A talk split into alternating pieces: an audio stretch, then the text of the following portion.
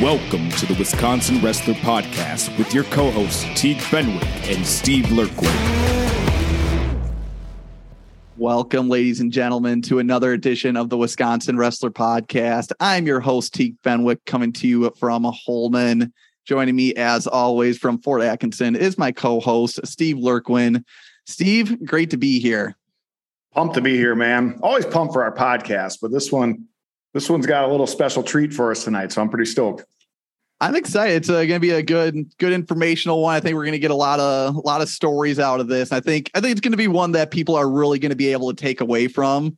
I think uh, a community that we don't always necessarily reach is the is the parent community, and I think that's exactly uh, who we're going to hit tonight. And um, oh, Steve, I guess uh, it's already August, man. I'm I'm pumped. We're what three months away. We're less than hundred days away from the first wrestling practice. 98 days ish, somewhere around there. 98 days. Yeah, you got uh you got 92 team shout outs to worry about here starting. I, I do. week, I knew. so. I, I thought there's only 91, but I almost forgot Jacob Ward. So I uh, added 92. you know what? We stuck to our word. There was no off season for us. That's now right. we're now we're getting right into the heat of things. Without uh, further ado, let's uh, introduce our guests here. Introducing first, uh, he is he has recurring guest status now, Steve. Three timer, three time So champ. that's uh so you know, like we said, like we said before the show, that's definitely a resume builder. Talking about a Arrowhead assistant coach Randy Ferrell. Randy, glad to have you on again, man. Hey guys, appreciate you having me. It's it's wonderful to be here, and it's uh, especially really special for me to have these ex, these next two guests in because it was a it was a great part of uh, for what I could do to help these guys uh, mature with their kids and and to go through it. It's a heck of an experience for me as well. Yeah, with that, Randy, uh, let's introduce our two guests here. So we'll be talking about their wrestling backgrounds in a bit here, but we'll uh, you might know them better right now as the parents of uh, Keegan O'Toole and Peyton Mocco, uh, both wrestling at the University of Missouri right now. I believe they're uh, roommates too, so pretty well connected. And from what I know so far, uh, they've been well connected for a while. So introducing uh, Mr. Brian O'Toole and Ken Mocco. Thanks for coming on, guys. Thanks for having us. Yep. Thanks for having us. And uh, fellas, before we kind of get into the parenting side of things here, of course, we're going to ask you about your wrestling background. That's a that's a prerequisite for being a guest on this show here. Just a little uh, word from our sponsors: uh, Fun Company Game Room Store, located in downtown New Lisbon. It has everything you need to spruce up your home. They have pool tables, dartboards, and arcade games perfect for a basement or a bar, along with all the accessories from dart tips to pool sticks. As for outdoor fun, they have a variety of hot tubs and Traeger grills to keep you warm this winter. Also sold are meat church and Traeger rubs, spices, sauces, and pellets. So head over to funcompanygameroomstore.com. Uh, they do deliver, and if you let them know that we sent you, you do get a free accessory with your first purchase. So that's funcompanygameroomstore.com. Uh, Fun Company Game Room Store is your one-stop shop for it all. So, fellas, I don't know if you want to flip a coin or anything Teague, here. Teague, hold on, I got to jump. I got to jump in. I told you I didn't have. I didn't. I told you I didn't have any trivia. And after this, I swear I'm going to shut up. Right. But uh, as you you you introduced Brian, I was thinking, hey, this is the first time we've had a father son combo on the podcast. But it's not true. We've actually so Brian and Keegan, right? Who is the other father son combo? Not at two different times that we've already had on the podcast. Oh, we there was one more. Um it's not it's not Gerber. I know that. Um we didn't have so we had Casper on. Am I gonna is this gonna make me look bad once I It, it might. I mean, I, I think it was the first high schooler we had on. Oh Henschel, Caden and Brent. Yep, Okay. yep, absolutely. Nice. That's all I got. good good trivia. You somehow managed to get trivia from anything, Steve. I appreciate that. So, fellas, uh, I don't know who wants to go first here, but we'll just take about five minutes or so. Uh, let's uh, hear about your wrestling backgrounds.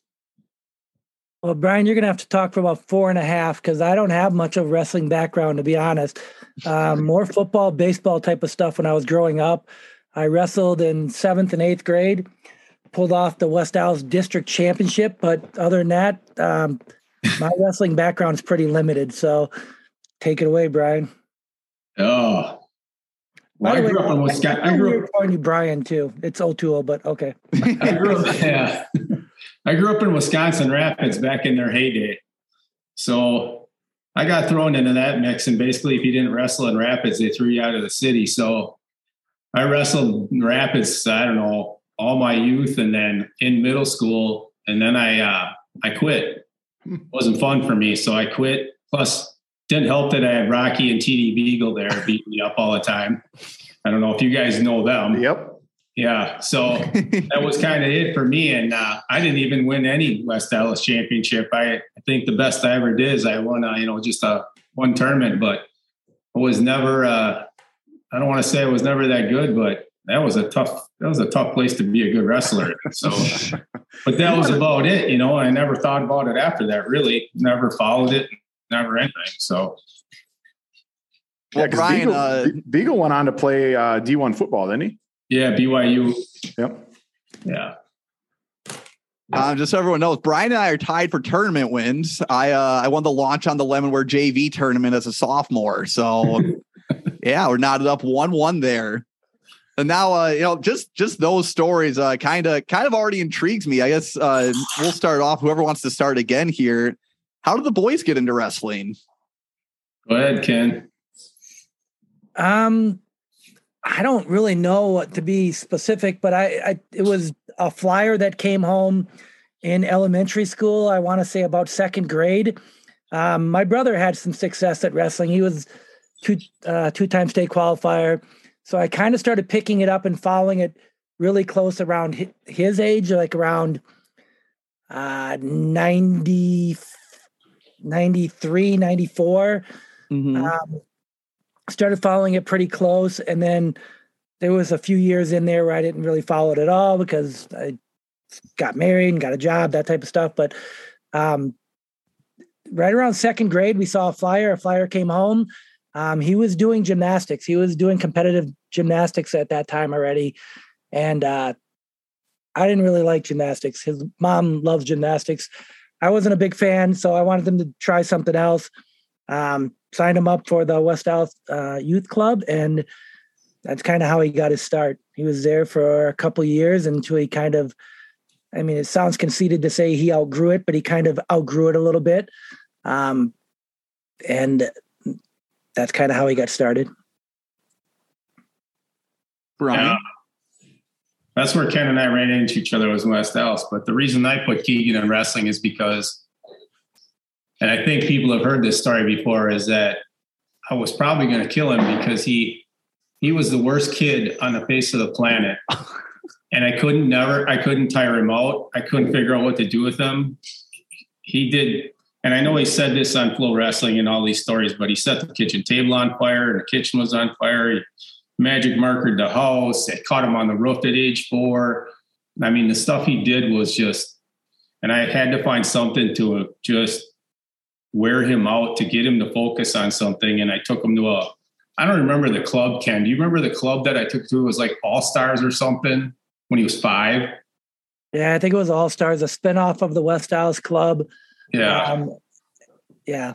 Yeah. And he, he went to that club one day and my wife took him to practice. I said, just get him there and tire him out. And he hated it. He cried. He left. He, I said, well, we'll try it again next year. And then I somehow said, someone said, come to West Allis. So I took him there the next year and he kind of, you know, he liked it because he told me he liked it because it was okay to throw kids on the ground and push them into walls and, you know, do stuff like that. And it actually got him tired. So it worked out perfect for my wife and I it was like the greatest thing. And I never even thought about going to a tournament. I just want to take him to practice to tire him out. I didn't, never even thought about a tournament. So, I mean, I could go on forever of some of the stuff he did, but I thought, I literally thought he was going to be dead or in prison by the time he was a teenager. The way he was acting was crazy. I'm not making any of this up. Oh my gosh. So when you guys West Allis, you guys obviously formed a heck of a bond because I know the two of you started traveling with your kids together as they started to get it a little little better. Yeah. Yep. Well, team name there? Yeah. You got it on? I do. I do have it on.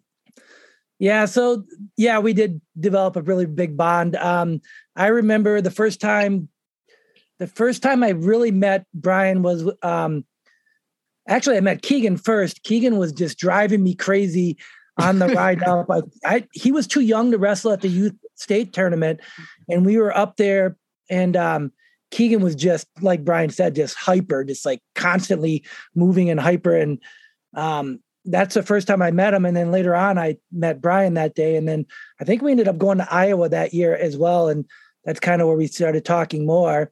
And then Keegan, I think a couple years passed, and um, the kids, at least Peyton, was getting really sick of kind of the youth tournaments around here, seeing the same kids every single week. I mean, he would he would be in brackets basically with the same three kids week after week after week, and you could just see it wearing on him. He was getting kind of bored. So Brian and I started going, you know, out of state. We went to like, I think it was Gopher Nationals and a couple of the other those other tournaments, and um, we just decided to call her when we signed up. We just called them Timo Mocco and made shirts back in the day. I think the boys still actually have those shirts. They've kind of outgrown them by now, but so we just made some more just recently. yeah, I think that's that's where it all happened, and then uh, we just kind of met there, and then like Ken said, we kind of all grew that club, and I kind of find, you know, I got my crazy parent thing going, and I found a different club down in Illinois for him, and uh, he went down there for I think it was three years, I, I can't really remember. I think it was like three years, and that just got to be too hard on uh, my wife and I and him. And then uh, Ben had opened his club at the time, and uh, it was kind of a no brainer. I mean, you know, then I kind of handed him off to Ben, and uh, you know, the rest is pretty much history. can there. you, uh, sorry, can you elaborate on the crazy parent thing? Um, I think this is one of the the points that I'd like to get across is when they're, and I know Ben preaches this, but at the time I didn't really think about it. And a lot of other places didn't think about it either. But between the ages of six and 12, 11, they don't need to compete that much. They really don't. I mean, it's kind of foolish actually, because exactly what Ken just said, it's the perfect, he kind of led me into this. It's perfect. Is we can go wrestle 30 matches, 40 matches when they're eight years old. How many of the same kids do they see time after time after time. And I mean, you're not getting better, you're getting bored. You're not, and I just think that's one of the main things I found that's just, it was just silly. It was, it was, it really was. I mean, I, I'm, I'm not going to put myself on a pedestal. I think Keegan probably wrestled 40 matches when he was in youth all the way till I cut him loose. And then we said enough's enough. But you know, the, the point is, is that, and I just had that happen in Idaho. A parent asked me, she said her eight year old wrestles 40 matches. And I said, well, how many of them are with the same kid, you know, against the same kids? And she said, oh, yeah. She said, but that's where they get better. And I said, no, that's not where they get better. So it's kind of a good point that Ken brought up there. When you keep, keep doing that, it just, it's more, I think parents do it for the parents. I do. I really do. I mean, let's go to another tournament well, no. it's an opinion. So talking about that, I mean, how many tournaments were you guys taking these guys to? I mean, they're what, seven, eight, nine years old, something along those lines. How often were you guys going out and taking, you know, Peyton and, and Keegan to tournaments? Together or just like in general separately or whatever? Like, I mean, were you once a weekend, twice a weekend? Were you? I was never the twice the weekend person, but uh, Peyton always had gymnastics the next day. So if he had gymnastics on Saturday, we would go to a Sunday tournament and vice versa. Um, he was getting too many matches though. Like Brian said, Peyton was at the age of, I don't know, 10 or 11. He was getting 50 plus matches if you count freestyle and Greco in there. Um, and he had 32 last year in college. So mm. for a 10 or 11 year old to be getting that many matches, I, I say now is ridiculous. At the time, I actually thought he wasn't getting enough. I said, okay, you need more. You need to go and do more because um, you see kids catching up and stuff like that. And so you you start thinking of ways that you can help your kid. I mean, I was coming up with a lot of different things. And one of the best things I ever came up with was to look at the pamphlet that Ben Askren handed me at Freestyle State.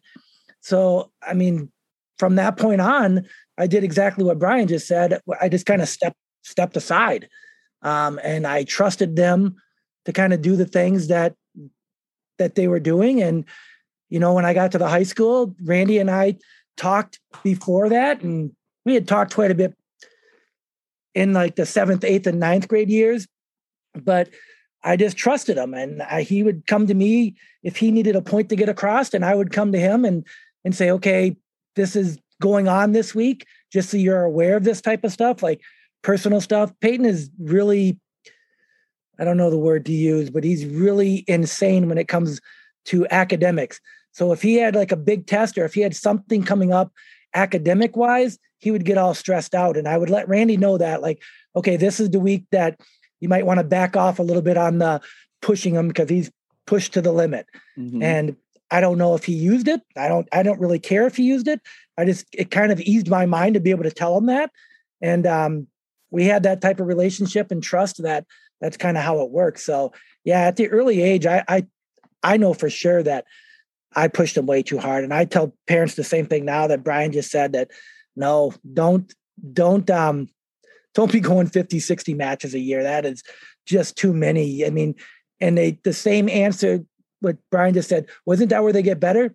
No, absolutely not. They get better in the practice room. They get better when they develop the love of the sport like Keegan has. And actually, I'm still waiting for Peyton to find that love of it, I think. Um, but yeah, that's kind of where they get better. So I know. Go ahead. Oh, sorry, I know Brian kind of talked about you know the effect of Keegan being being in that club down in Illinois. Uh, Ken, when you were sending Peyton to you know 50, 60 matches a year, did that have any effect on uh, your headspace or Peyton's headspace or like even like relationship dynamics? And you don't need to like get specific on there, but were there any like hindsight 2020 adverse effects of that?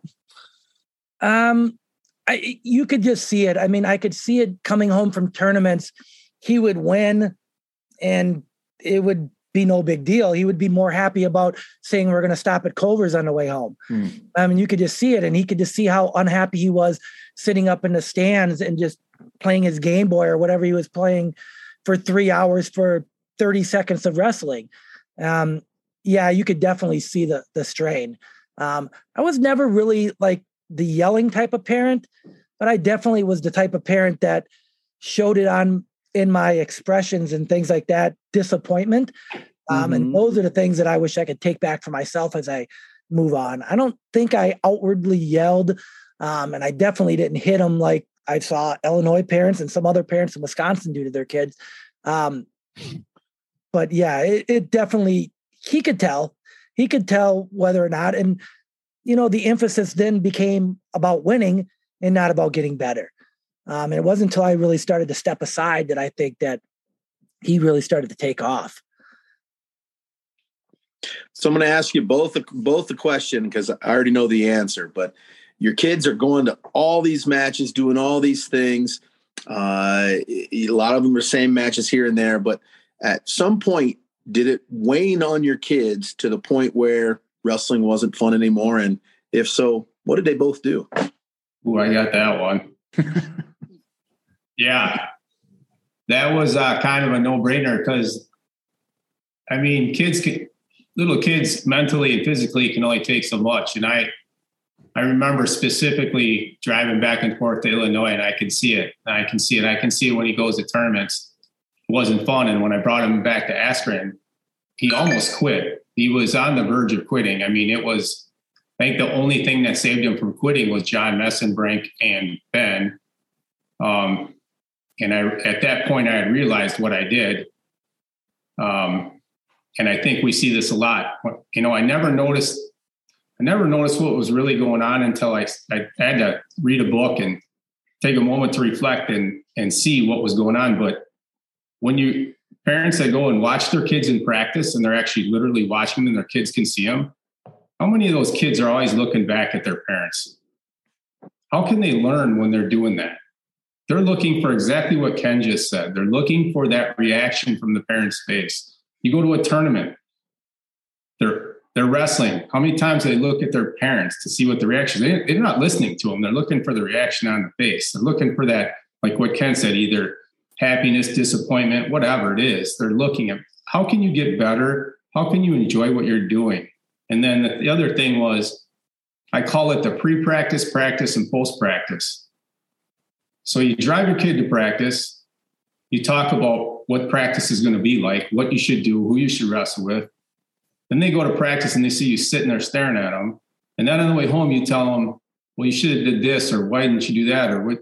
So now I call that the pre and the, the pre-practice, the practice. And it's just, they can't have fun and they can't learn. I, and I said to the parents when I was in Idaho, I said, imagine waking up for work and as you're getting ready, your boss is sitting there talking to you about work and what you need to do and who you need to do it with. Then you go to work and he's staring at you the whole time. And then when you're done on the way home from work, as you want to wind down, they're t- you know he's just sitting there blocking at you the whole time. Imagine what that would be like. That kind of hit the parents pretty good. Yeah, yeah, that would be miserable. And that's what was happening. And that happened for me up until he was about, I think, about 10, 10 no, 11. And uh, that's when I realized that I said, this is wrong. This is wrong. And this is not going to work. You know, yeah, he was winning. Big deal. He was winning. Who cares? We know the, the vision is right to get to the NCAAs. That's the vision. Not going to get there with that. There's right. no way. There's no way. Be mm-hmm. lucky to be make it through high school with that. And, I, and Ken and I have seen it. So has Randy. We've seen those kids that have those parents. We've seen what's happened to them Hmm. So at that point, both of you you you realize, hey man, something something's not right here. My kids aren't aren't happy. They're going back and forth, and you take a step you take a step back. You, you have a little trust in someone else. You kind of give them away a little bit. What would you say brought them back to happy? Brought them back to where they needed to be, where they could compete, where they could, you know, do positive things in the sport. Go ahead, Ken. Oh, I didn't expect such a good question from you, Randy. Um, um, the deep one, buddy. Uh. I don't exactly know what brought Peyton back. I know there was a point. So right around seventh grade, sixth grade, he gave up freestyle and Greco. It was getting to be too much, and it was right around like the national season for gymnastics. So he decided he was going to focus on gymnastics during that time. Um, and then right around ninth grade, I remember there was a time um, right after the Bauer Brawl, um, a West uh, West Allis tournament that they host. Um, he had won that tournament. He was his freshman year. He had won that tournament, and then he drove straight to Waukesha to compete in the state gymnastics meet. Um, and he was doing pretty well, but he got to like the floor routine and almost broke his neck, landed on his head. And I remember me and my wife getting in a huge fight. I said, I said to her, I said, he's done. I said, he cannot do this. His body cannot do this in one day. And um, at the end of that season, he sat down with, uh, I think it was Randy, Ben, and his gymnastics coach, all separate times, and they had a discussion about what um, what do you want to do? He didn't he didn't know the answer. What did he want to do? He didn't know the answer. He knew he wanted to compete in college in sports. It was either going to be gymnastics or it was going to be wrestling. And he just collected information from a bunch of different people. And this is kind of the type of per, person that Peyton is. He gathered all of this data and he waited about a month, I would say, at least. And he made his decision. And once he made his decision, he just kind of ran with it. Mm-hmm. So that's a long story to kind of answer your question, Randy. I think that was the moment that he kind of got some relief and some happiness with coaches from both sides telling them that he they thought he could go D1 in both in either sport. Um, and I think that he him getting some of that off of his plate was a big relief for for him. And I think that's when I started to see happiness again was right around there. Well, I know we I know exactly when you're talking about because we sat on the stairs going down from the wrestling room to the locker room there in West Allis at Nathan Hale High School, and uh, his biggest thing was he didn't want to let either of you down. He didn't want to let you Ken down because if he didn't choose wrestling, he didn't want to let Tammy down if you didn't choose gymnastics, and that was the biggest thing I think we talked about at that point. And and you know, and after that, he talked to Ben, and I think one of the big things that Ben said was how many division one gymnastics programs compared to division one wrestling programs are out there? And and he you know, like you said he's a he's a data analyst. He puts all that stuff in and he takes it all in. But yeah i can remember that i can remember that conversation and almost that day when when he sat and chatted about his about his options. Because he was as a freshman he was coming he was coming from high school he, coming from the the day of school going into wrestling practice he'd get in your car have a turkey sandwich. You drive down the street straight to uh, gymnastics practice. He'd go to gymnastics and then he would do his homework after gymnastics and he'd go to bed, what, 11 o'clock at night and get up and do the same thing every day. He was doing both sports every day. Wow. Yeah, that was that was definitely a hard year for him. Yeah. And All that, was, that was the only year he had a cut too. Yeah. it's freshman. Yeah, that was yeah, that was a big one. All right, Brian. What got him back into being happy? Uh, seventh grade.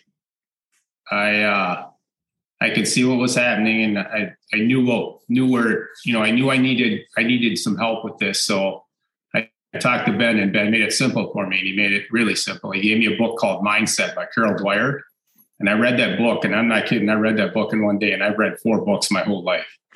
Okay, let's. I was a fireman. I didn't have to be smart. All I had to do was know how to break stuff. So I read the book in one day, and it just it opened my eyes and then I made Keegan read it. I said, read this book. He read it in like two or three days. He's a pretty sharp kid. And uh, I said, all right, so how do you feel about this? He goes, well, it makes good sense. And I said, I said, I'm gonna, I'm just telling you this. I said, I'm not doing it to be mean. I said, but I'm out. I said, I'm, I'm out of this. I'm out, I'm out of it. I said, this is, if you really love this, you're going to do it. If you don't, then you can quit. And uh, I think that was a relief for him too, because that helped our relationship because I wasn't talking to him about wrestling all the time. I was talking about other stuff. Matter of fact, it was hard for me. I made it a point kind of not to talk about wrestling. I made it a point to kind of, and, and I'd still get caught up in it. I'd still be like, hey, I'll what this do or, but I really worked hard at not talking about wrestling and, and letting him go. And I never went and watched another practice. I mean, I'd pick him up and I'd be there maybe a little early, but I wouldn't go like watch practice. I like, if you're going to do it, you're going to do it.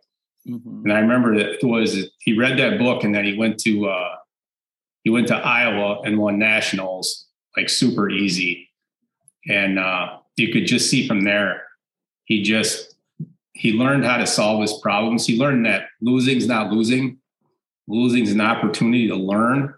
And once that started clicking in, and he caught on to that, and I know Randy and I know Ken can agree when Keegan loses or he makes a mistake, he figures it out fast on how to fix it.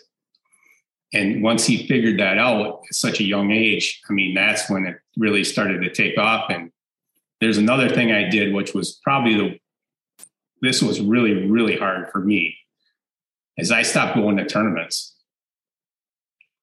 I, I, I would go to, I went to Fargo, but I didn't have any contact with him except when I yelled at Randy one time, I said, make him eat because that wasn't not that wasn't that wasn't that wasn't an ex, that was the one thing in my house that you weren't going to get away with. You were going to eat healthy and you were going to eat. You know, so I yelled, remember yelled at Randy, but I wouldn't have contact with him hardly ever. I didn't go to like Super 32. I wouldn't go to you know Iowa. because I wouldn't. I I don't think I went to any of the tournaments where he ever won. Like, uh, well, I went to Fargo. I won nationals, but like I didn't go to any of the. I didn't go to any of the uh, junior uh, world team trials, you know, I just made it about him. And I, you know, I wasn't, I never texted him after a match. I'd wait for him to come to me. And that really helped our relationship because I wasn't bugging him. So he would come and talk to me finally. And he would talk to me about wrestling. And it was really cool. But to not go watch your kid, pretty tough. Mm-hmm. Was that like in season stuff too then? Or no, I'd go to the dual meets because again, I, it's a no contact thing. I'm sitting in the stands. I don't, I don't, you know, I'm not, I'm not really a part of anything. I just didn't want to be a part of what his, what he was doing before, what he was doing during there or after. Yeah. That's kind of, you know, and now, now, I mean, it's awesome. I'm reaping the benefits now. I mean, he invites me to go to his camps with him. I mean, how many kids do that with their parents at this age? You know, it's right. It's I'm reaping the benefits now, but if I would have kept up the way I was, or you know, or what I see on a regular basis, not a chance. You know, our relationship is awesome now. All right, so here we go.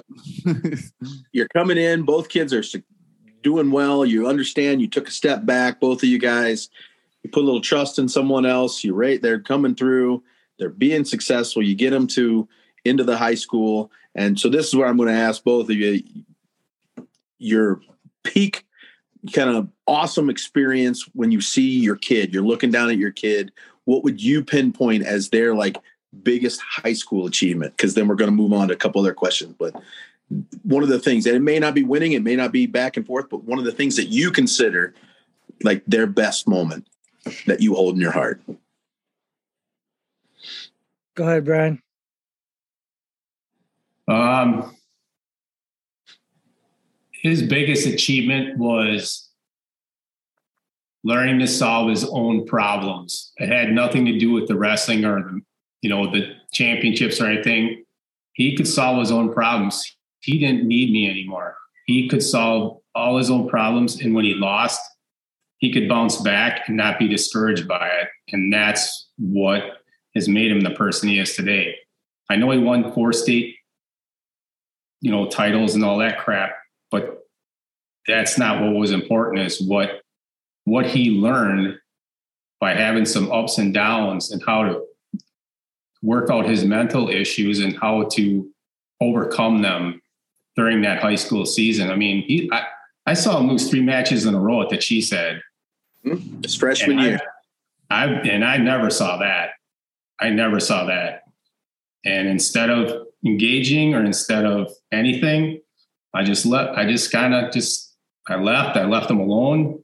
I let him think about it himself. I didn't say a word. I wasn't going to say a word. I let him figure it out for himself, and he did. So you know, we talked about winning all the time. We talked about championships, but develop to develop that mentality that he's taken into college. Wow, just wow. What do you uh, got? I think if you, I think if you ask Peyton that question, his answer is going to be winning valedictorian. Um, I'm almost positive that's what he would say. I'm actually going to test it out on him later tonight. I think. Um, from a fan standpoint, and Brian kind of mentioned this before, that was like one of my happiest moments is when I was able just to sit up in the stands and become a fan instead of becoming like like being a coach fan, I guess. I don't know what you call it, but up until like ninth grade, I was pretty much his coach. Um, because a lot of times, you know, Ben and those guys didn't travel, I don't think as much back then. Um, and so I was his coach at a lot of these different things. And by the time he hit ninth grade, he knew way more than I did already. Like I said, we went over my wrestling accolades at the beginning and they're like one sentence long. So he knew more than I knew at that point. But I started switching more from the coaching mindset to just a fan. Like I was just preaching the positive and it was Randy's job to to to do the other stuff. Um, and I could just be the fan and, and tell him, you know, you did great or whatever. Um, but obviously, I think his his highlight was his senior year against Dow in the finals. Um, and the thing that makes that special to him is that um, it's pretty much what Brian just said. He lost to him earlier that year. He lost to him earlier that year. And like up until that point, he would come off and take losses pretty hard. Still, even by the time, even by his senior year, he would take them pretty hard. And he came off of that one. He comes out in the hall, and I was out there, and he said, I'm going to beat him next time. That's all he said. He said, I'm going to beat him next time. And so at that moment, we were hoping that he would get that uh that second match. And then when it happened, I was still nervous, but I was at 300 level, so I, he couldn't see my nervousness. he had walked out that day. We were at the Zelinsky duels at Whitnall High School, and we got we had to beat another team to get to Stoughton. And oh my heavens. And he got to wrestle dow and what an exciting match that one was there. And and tyler beat him. And he walks out and i remember this because it was so it's so tight in that gym. And the next thing you know i turn around and he's sitting right here. Right here next to me. He changed out of his shoes. He went out and talked to you. He changed out of his shoes came back and just sat down and he was the happiest i've seen him in a long time because he just some of that uh, I don't know, stress or, you know, expectation was gone. And he goes, Yeah, we got this. And that was it. And that was it. we moved on from there, but that was pretty cool. But uh, all right, so as you go in, I know we're going to talk about this. We're going to wrap that up in a little end, but uh, the biggest thing that you guys are moving on to, and might not be something that other people cover, is now they've had some success. Now they're coming in, and now people are trying to talk to them, and expectations for you or or advice that you have for parents as your child wants to move on to the next level of com- of competition. Biggest advice there and some of the experiences that you had as you prepare your kid to go to college. Yeah, that's. Uh, I thought about this ahead of time. Come on, fellas. Let's yeah. Go. You know, uh, there's there's two things I can think of right off the bat. One is you have to know what kind of person you are, not what kind of wrestler you are. Well, maybe a little bit what kind of wrestler, but what kind of person you are. And I went through this with Keegan during recruiting is that if you, and I think Ken will agree with me, if you don't find the right college coach, if you don't find the right program, you're going to sink to the bottom and no one will ever know your name. And then I think to prepare to go into college, which we don't do, and we're doing better now. We're doing a lot better now. I see it at the state tournament. We're doing better now. And I know Ken will agree with me on this is if you don't know how to get off a bottom, you're never going to win a match in college. I can promise you that. Those guys that are at college are so good on top. And if you don't have any bottom game to get out, you are going to be, you are going to be struggling. And, uh, but I think I can't tell you how many kids that I remember from back from eight to nine to 10 years old that all the way through high school that they won everything four time state champs. They were national champs. They were this, they were that. They picked a program that just had the name and you never heard from them again. It just disappeared. So I think it's so important to know who you are and what program you're going to fit into. You know, you don't have to go to Penn State. You don't have to go to Iowa. You don't have to go to those places to, to win a national championship. I think Keegan and Peyton belong in Mizzou. I think that's the people they are. They're good people. They really are. They're just good people. They study hard. They live that tiger style. Um, you know, and I think if someone like Keegan would have went to Iowa, it would have been the clash of titans. It never would have worked out, or you know, or, or some other place where. But you know, that's what that's my personal feeling.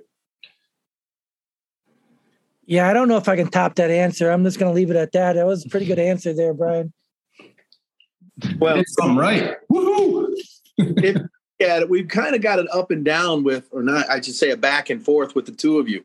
Because, I mean, Peyton was, I don't know if he was heavily recruited to go into college, and then all of a sudden things just switched. Whereas Keegan was, I would say, pretty sought after at some point uh, the back and forth. So we have even arranged with the two of you here. I mean, you you you had your kids grow up; they've had similar paths along the way, uh, and but you as you as a parent, when you came to that recruiting process, or, or even you know those kind of things where colleges were looking at your kid or talking to your your young athlete, uh, you as a parent, what were some of the ups and downs that you had? That you would like to see, maybe you can give some advice on that and some of the hurdles that you guys faced with that. Because, like I said, you know, Peyton may not have been as heavily recruited as Keegan, but obviously they're both in the same place and they're both doing great things. Yeah, that was kind of the great thing about Peyton's whole process was um it all went pretty fast. Like he had a really good when was it all? Like right before so junior year, after junior year, he started getting a little bit of attention. I think we had went to a camp in at Duke University um, and he started, they stayed in contact with him, but that was about it until senior year. And then after the, um, I think it was the Sammy Sassel match that he lost at, um, what, what meet was that? The Flow Nationals. He had lost that match and then he wrestled like four matches on the backside and and won after that particular meet he was getting calls every single night for about a month to the point where he pr- pretty much has turned off his phone. Um, but to backtrack a little bit, it was pretty easy for me because of the type of person Peyton is. He pretty much limited it to if it was a good school or not. He based a lot of it on whether or not they were going to be a good school academically. And then, you know, as Brian said before, once he met the coaches in Missouri and and found out what they were about, um, it kind of became a no brainer for him. Um, there was some other th- Duke, obviously, because it's a great school, and Purdue is a, a really good engineering school. They stayed in the running for a while for those reasons, but I think he pretty much knew after the visit to Missouri that that's where he was going to go. So for me, I don't, I'm not really a good person to answer this because it was just so easy for me. He handed, he handled most of it, and I just helped him. I helped him with some of the research, and I helped him. You know, I answered some questions, but um, I left that process completely up to him. I said, "This is going to be your life," and um, you know, there was a there was a point where he didn't know if he was going to be recruited at all, and he was just going to go to Madison and, and be an engineering major, um, and that's what he was going to do. So, I mean, he was getting calls from, I believe, uh, Parkside, maybe, and a couple D two schools but he's like, no, I'm just gonna, I'm not gonna wrestle. Then if I don't get D1, I'm not gonna wrestle. He said, um, and that's kind of the way it ended up being. Ironically, Madison never called, but yeah, I, I kind of left the whole part up to Keegan and Ben a little bit. I kind of stayed in the mix and I had some opinions, but the one thing I remember is I met a couple college coaches and uh, you know, I don't know if they go to salesman school before they become college coaches, but they will sell you everything. But the fact is, is that it's it just has to be a fit. Ha- you have to fit that place. You know, they can promise you this and promise you that, but if you don't fit into that school, it doesn't matter. And what happens if it if you all of a sudden you didn't fit and you're stuck there and now you're not performing and you're not doing well? I mean, my worry is how how faithful are those coaches going to be then? You know, it's I'm not saying anything. Well, maybe I'm saying something bad about college coaches because they have a job to do, but they are great sales. They are great salespeople, and uh, I think that's very dangerous because I remember the first coach I met with, and they showed me what he was going to give Keegan and what he was going to do, and this and that. And, you know, kept going on and on, and I'm like, you know, I'm a pretty sharp guy when it comes to that because I've met a number of salesmen when it's too good to be true, it's too good to be true. You know, I think that's something if you're going to be recruited, you better be careful of and don't follow a name. Don't go after a name just because you say you wrestle in Iowa. Are you really going to wrestle in Iowa? Or are you going to ride the wood?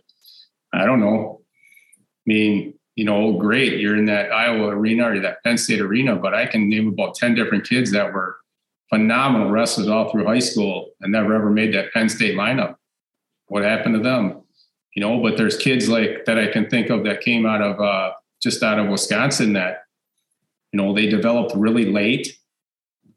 They found schools that they fit into, and man, are they killing it at the NCAAs? And I'm pretty sure we all know who they are right now. Mm-hmm. I mean, look at Stephen Buchanan, on the right fit. You know, kid, he's man, he's killing it out there. That's right. You know, and it just was a good fit for him. But if he went to went to a different school that didn't fit him, I highly doubt he'd be performing like he is. So I'm going to ask this, um, Ken. You also you said previously that Peyton took a lot of his academics, you know, he really pushed himself to do that. But um, coming question for both of you here: how how much? Obviously, knowing that you've got to have a certain level to get into, you know, the next level collegiate program and other things. How much was your emphasis on academics? You know, outside of the wrestling world, into the school world. How much was an academics uh, focus put, you know, on your kids in the home and other things with that? I mean, it was everything. It was everything in my home. Um, we talked about academic goals way more than we talked about sports goals. Um, sports goals, I don't remember really ever talking about them. Uh, maybe what, yeah, I guess we did probably one on one with Peyton. We did talk about it here and there, but it was always the academic stuff. Um, you know, not just not not just getting good grades, but not being a knucklehead in school, those types of things. Um, there's so many kids that just I don't know, they go to school and they act different. And that's, yeah, I wanted to make sure that that wasn't my kids. Um, yeah, academics for us was uh, not as important because I knew wherever he would go, he would do well. And I'm kind of this believer that you could go to a tech school and come out, and if you have enough drive and you have enough, and you're smart enough, and you just have enough drive and work ethic, you're going to do well in life. Um, wrestling wise, I just want him to be where he wanted to be. That's all I cared about. That's really, I knew he was going to do well. I didn't know he'd do this well this soon, but he would do well. Um, so academics wasn't that that big for me, but I do remember this. I remember when he was eight years old, he he took a piece of notebook paper and he wrote all his goals out from that age on. And one of those goals on there was to be a four time NCAA champion at Missouri. Um, and he's reached every one of those. One was a world champ. One was I want to be a four time high school state champ. One is I want to win super. I mean, he's accomplished all those goals. But the one that always cracked me up is I want to be a four time NCAA champ in Missouri. And I kind of laughed at that. Well, I'm not laughing right now, but, but he's got an opportunity to do it. But I mean, the point was is that that's where he was. That's what was on his mind, you know. So and I was that, I'm like, that's great. And, you know, it really makes me mad I threw that piece of paper away. But um, yeah, so academics wasn't that big. I just believe if you have a great work ethic, which both these boys do, I mean, Peyton was actually a blessing for Keegan because Peyton's academically driven so hard and he's a hard worker that I think those two kind of feed off each other. And I think if I think Keegan's doing really good in school too. Not as good as Peyton. Nobody does as good as Peyton, but you know, I think it definitely it definitely helps. So if I asked Laura that question about academics, what would what do you think her answer would be? It'd be yes, she put a big emphasis on academics. She did. She put a bigger emphasis on academics because she is uh, I don't know if she I think she got a couple B's in college, but I'm not sure but yeah, she, I mean, when some of the schools that called that he had opportunities to go to were, you know, Ivy League schools and this and that. And wow, that's great. And I'm like, well, it might, it might not be, but you know, Keegan didn't want to study that hard. He wanted to wrestle.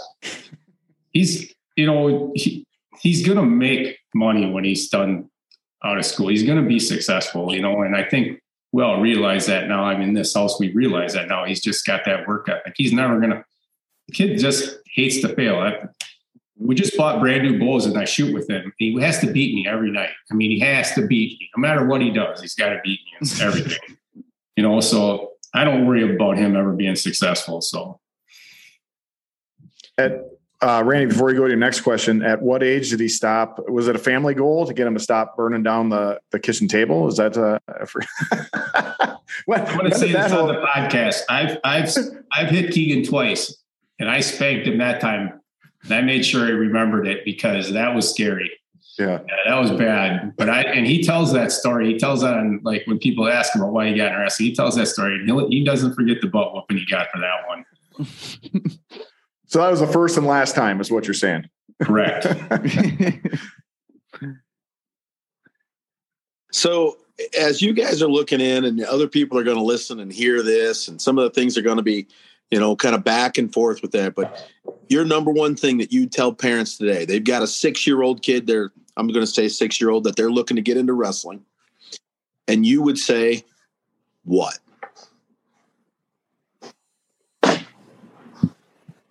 I don't know. I'm going to skip ahead and I'm going to tell Mr. Sinclair, Mr. Mirasola, and um, the Millard family to go check out Tiger Style. That's where I want. that's that's 10 years later, but okay. I don't know if that's a recruiting violation, so we'll see. No, you're not talking to the athletes. Correct. Talking to the parents.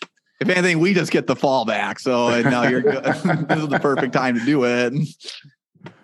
Uh, at six years old, well, I wouldn't have them competing hardly ever. I probably never at six years old. I'd take them there make it fun, let them have fun, get them in an environment that you know is fun.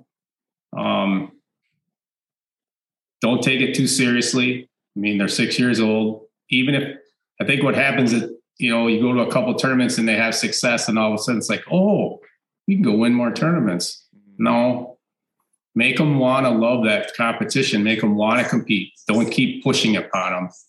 That's what I, I think. I think just going to practice them fun and then getting them involved at six years old and other things. They have to find outlets. I mean, Keegan and Peyton found outlets. Um, they have to have outlets to do other things that are positive. and uh, I think that's really important too. And as they grow up from six to maybe eight, nine, ten, I kind of said this when I was at Hill, and this is where I think I made parents mad. Is don't always save them from their mistakes. Let them understand there's consequences and teach them how to solve their problems at a young age. If we do that at a young age, you won't have high school kids that need to have their hand held every time. Mm-hmm.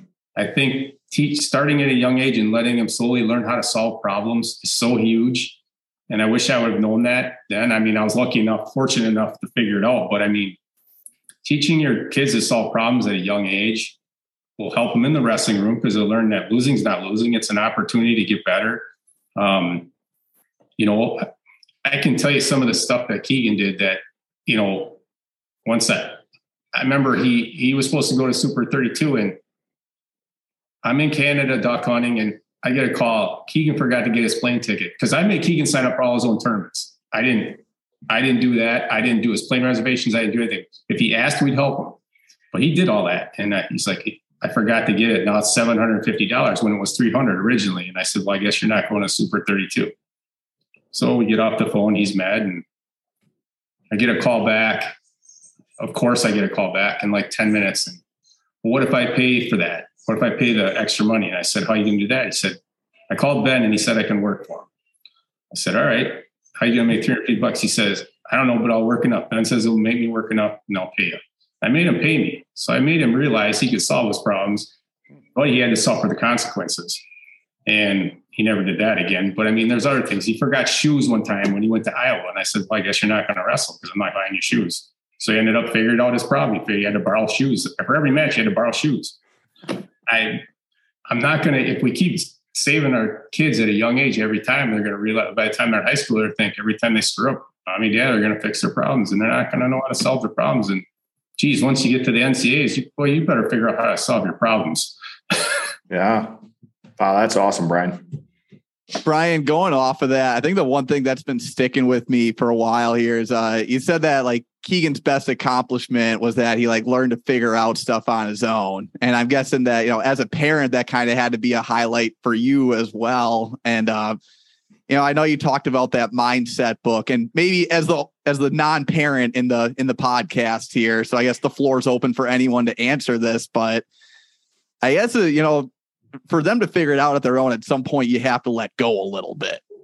And uh I guess I guess in the moment what's what's scary about that thought of letting them go and i guess for any of you guys in the here um like what what kind of help push you through to letting them go a little bit and make their own mistakes and kind of figure things out on their own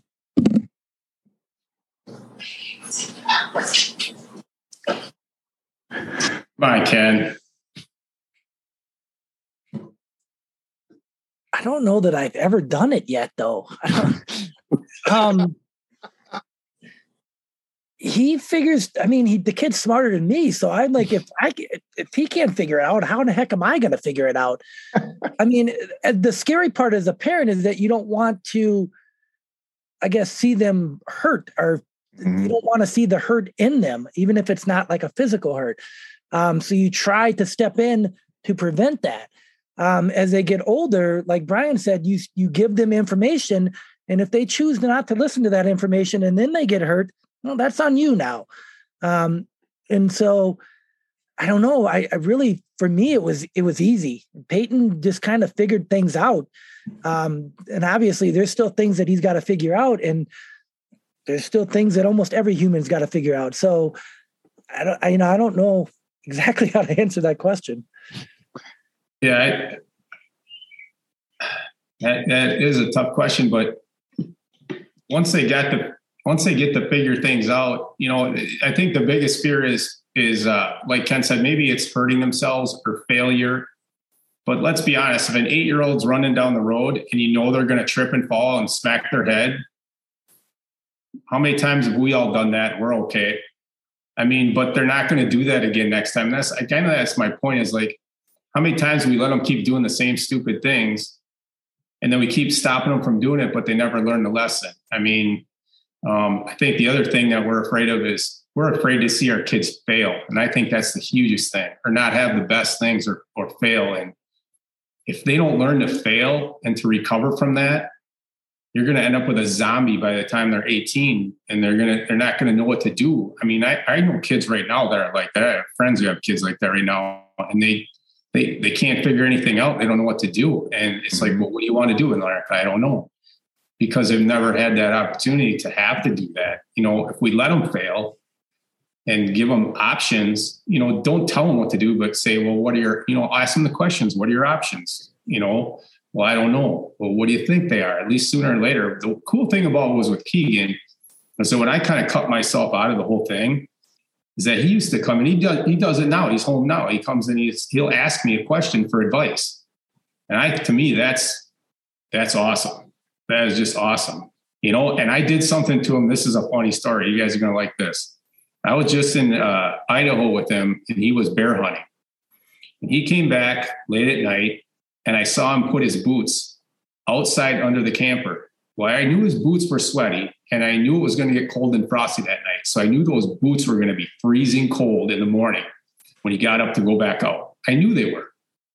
I didn't say a word. I left those things out there. He put them on the next day. He was back in two hours. He said, God, my feet got cold. So why do you think that happened?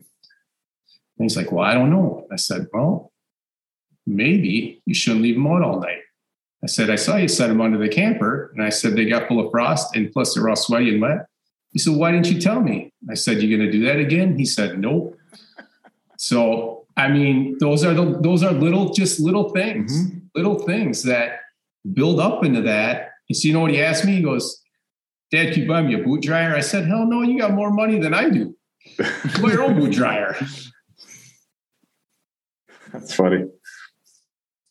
So going on, we talked about you know smaller mat number, smaller match count, pushing your kids, let them go through the practice room, let them develop uh, skill development and other things. How important, and this is a parent point of view from you guys, how important is having uh, practice partners and people in the room to help and to push your kid?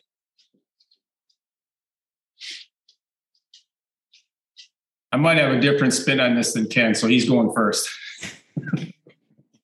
um, I think it's important. I think it's important to, you know, have somebody that can beat up on them in in those practices and give them the looks that they, you know, are going to get in in competitions. We're talking higher levels now, right? Not, like not like six years old, eight years old practice school, getting into the high school program, that kind of things, having having practice partners in your room. Would I mean, what kind of emphasis would you put on that? I see. I to be honest, I've never, I never really put a lot of emphasis on it, but I do think that it's important. I guess I, when I was looking for a club for Peyton, I put it on the coaches. Um, I fell in love with the, with the way uh, Messenbrink and Ben ran things. Um, I knew that there was going to be good practice partners there. I mean, kids like Nathan Smith and Jacob Rashka. Keegan was a little tiny at that point still. Um, I knew there were going to be really good partners in that room for him. And um, so I, I do think it's important. Um, I think I've had talks with, I don't know, maybe it was with you, Randy, that, you know, a group of three where you're better than somebody, you're equal to somebody, and somebody's better than you in that group of, I guess would be four with your kid um, I think that's like the ideal group um, because they're getting all different types of looks. Um, as they get older, I do think that having partners, you know, like such as Keegan, who does everything technically correct, for Peyton to like roll with him is like really good. Or having somebody like Peyton, for example, is good for Keegan because he gives him different type of scrambling looks. So um, as they get older, I think the practice partners become even more and more important. Um, but it's also important, I guess, for your kid to be a good practice partner too. Um, I know some really high level kids that are not really good practice partners. So I don't know. I was a really long answer, and I don't know if it was very good. That was a good one. No, That was good. Yeah, no.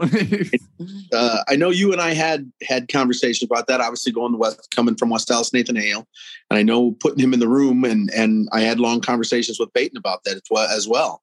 Uh, and we were always putting one of the things we would do, obviously drilling with him, was I would put you know some of our we had some lighter assistant coaches, and I would always wait till Peyton got him pretty much you know almost tired and then we would transition into other things with our practice schedule and our plan and i'd have coaches wrestling with him at that point just so he could have you know that moment of you know where he's got to work through something or get you know to struggle to get through that so yeah Real, real quick, I got a story about that because it just came to my mind. Just two days ago at a grad party, there was um, one of the kids that was in the room at that particular moment that you're talking about. And he said to Peyton, I overheard them talking. He said, Randy would tell us, whatever you do, just get Peyton mad, just make him mad. And the kid's like, yeah, well, that didn't work out so well. He just like almost put me through the glass window. he's like, he's like, yeah, coach, but what happens when he does get mad?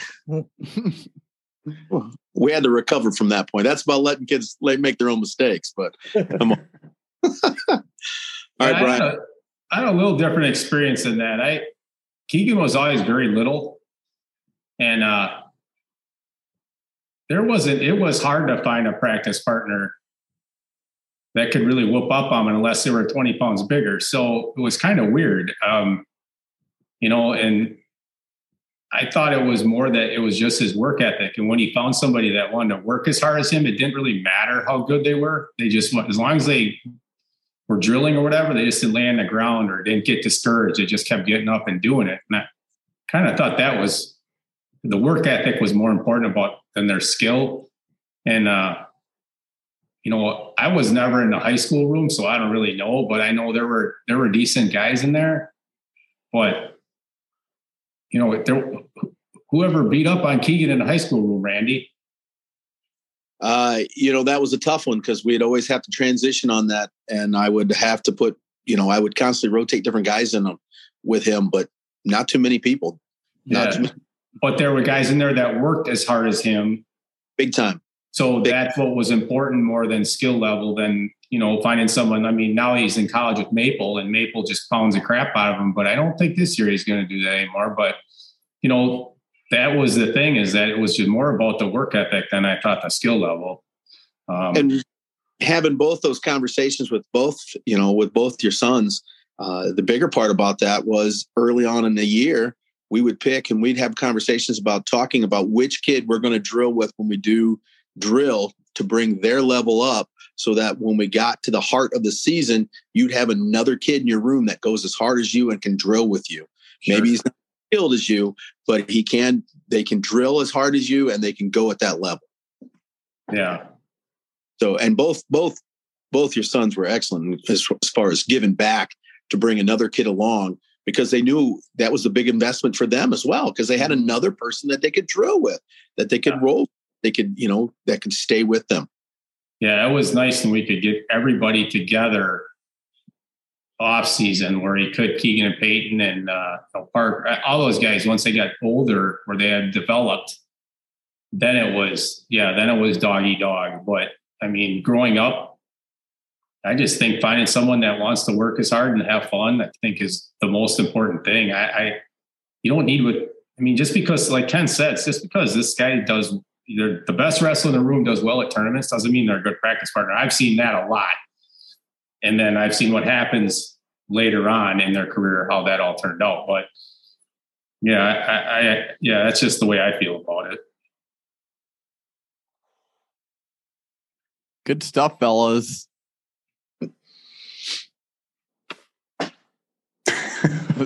I got nothing. Randy, are you Randy? Are you out of questions? Well, I could probably come up with like, you know, a couple more in there, but uh, one of the things for me, obviously, you know, both the parents here. Uh, I've had conversations with both of you together independently, you know, about your kid and coming up through, and both of you have a very similar you know story coming through. You you say man i pushed my kid way too hard too early too soon. Uh, i would love to take that time back.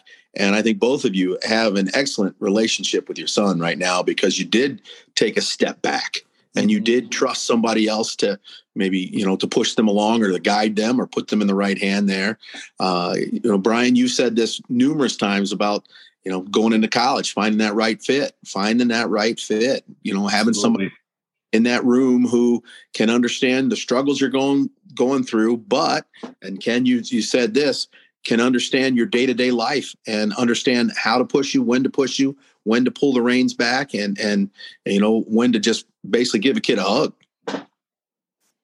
Absolutely. Absolutely.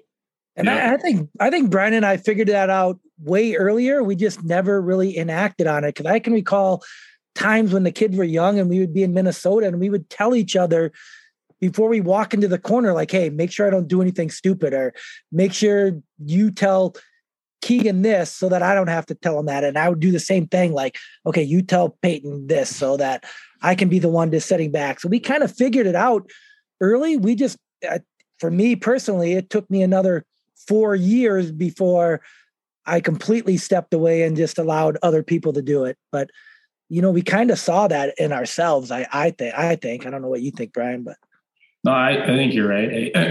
you did. I mean, we did kind of we we had a pretty good uh, team thing going there because yeah, because we would both get too involved in uh, matches and uh, it's like you just got to step back. But you know what? It all it all turned out good. But the only reason it turned out that way is because we basically just got out of the way. I mean, if we want to get out of the way, neither one of them would be where they are doing what they're doing or be as happy as they are. That's the other thing is they're both super happy. Man, those two guys. Mm-hmm I go visit, we go visit those guys. They're living the dream. They are living the dream. Trust, mark my words, they are living just so fine. nice. So, at what point do you think they'll actually get maybe an NIL deal, deal done with Culver's? Because that's all they talk they constantly are like, "Hey, let's go get some cheese curds." You know, when you when someone interviews them, they always ask them about the cheese curds. Obviously, the Wisconsin thing, but what's the likelihood of an NIL deal with Culver's? Just I actually, I hope they don't get it. Otherwise, they're both going to be heavyweights because I don't know if you know this, Randy, but they moved. uh They moved right across the street from Culver's now. Sweet. Because they were a couple miles away before. Yeah, now they're across the street. So that's a that's a dangerous game they're playing. I lived a block away from a Taco Bell in college, and man, I, cheese curds. they're probably yeah. the only they're probably the only 65 and 74 pounders in the country that can eat ice cream five nights a week still during during season. That's because they can barely make their weight at 165, 174. Well, Key is bigger now, but Peyton's not that much bigger. So that's, that's going to bring up a next question. Thank you guys for bringing that up. How hard did you push your kids to go in and maybe lose a little weight going into this tournament or you know hey let's instead of wrestling and i know you see these parents doing all the time hey instead of wrestling 110 let's cut to 106 or you know especially those little itty-bitty kids let's cut to 76 instead of instead of 80 or whatever what was that i mean you guys have seen those kind of things tell us some of the things you've gone through with that or seen and then what you did as a parent with that as well. I I was never a big proponent of that. So right away from the very beginning, I was never for that. Um, I my the biggest thing that I've, I've seen most recently was I'm a teacher, so I have I had a fifth grader that had youth state coming up, and uh, he was like sixty pounds, and he I went into the lunchroom for some reason, on accident, went into the lunchroom and he had nothing but like a string cheese that day. Mm-hmm. And I'm like, I'm like, you're not eating? He's like, no, I got I got to weigh in on Friday. And this was like Tuesday. And I'm like, I'm like, well, you got to eat something and you got to drink something. He's like, no, we're trying to make 56 or something like that. He was trying to make. And I'm like, that's ridiculous. And so I, it, it just blew my mind. So you see it all the time. You really do see Oh, Froze. bad Wi-Fi. Tell Tammy to quit. Is he at the school too? No, he's at home. Oh yeah, okay. we lost him. Yeah. That's a, that's a good look for him. Oh, Uh, oh, he's we got back. you Oh, back, Ken. There. I froze halfway through. Yeah. yep. Oh, You it were, was, you were was telling good. us the meaning of life, and then uh, you yeah, it just. was some good stuff. but I'll just pass it on to Brian. and that's the secret to happiness. So, well, guys, we we appreciate you, man. This was awesome. I, yeah. Thanks for coming on, fellas. I know it's not always easy to like tell a story, but like we appreciate the humility, and I think we got a lot of a lot of good stuff out of this tonight. And Randy, of course, as always, thanks for coming on. I think uh the the next Ferrell that's going to be on isn't going to be you though. I think we might be trying to snag Holly for an episode here. right. I, I think she's ready. She was uh as she came in, she was like, "Hey, don't forget me on that one." But uh, I think having a, a maybe a wrestling moms or a wrestling wife uh, broadcast was going to be phenomenal because there's certain things that uh, that my wife does. You know, one and very supportive for me and the things that I do. You know, not only for my high school program, but you know for the the national team and other things that we have here that that I'm a part of and uh, and different things. But there's there's you know ladies around this state or other significant others around this state that do so much for wrestling. I think that'd be a heck of a broadcast, and I, and I I would I'm sure that might be your your your highest rated one yet. Perfect. You bet. There's my plug for my wife on that one. Oh my You God. You're, you're so you're so sweet, man. people, come on. well, fellas, uh, we appreciate you coming on the show. Steve, if you uh, don't have anything else, I'll uh, I'll send us off here. But yeah, folks, thank you for uh, tuning in. Uh, rest of the week for the podcast, uh, we're gonna get that Koi Hoppy podcast up on YouTube. We got a conversation with Matea Roll later this week, just kind of talking about being a young female coach, that experience, and then Sunday we got our Ultimate Team State uh, Selection Sunday seeding show. So uh, that's that's going to be a fun one. If you if you have a lot of pride in your team uh, and you get selected for this tournament, you uh, should tune in because this one, I think this one's going to get heated. For, so we'll have some fun with that. But yeah, until the next time you listen to or watch us, we will catch you on the flip side.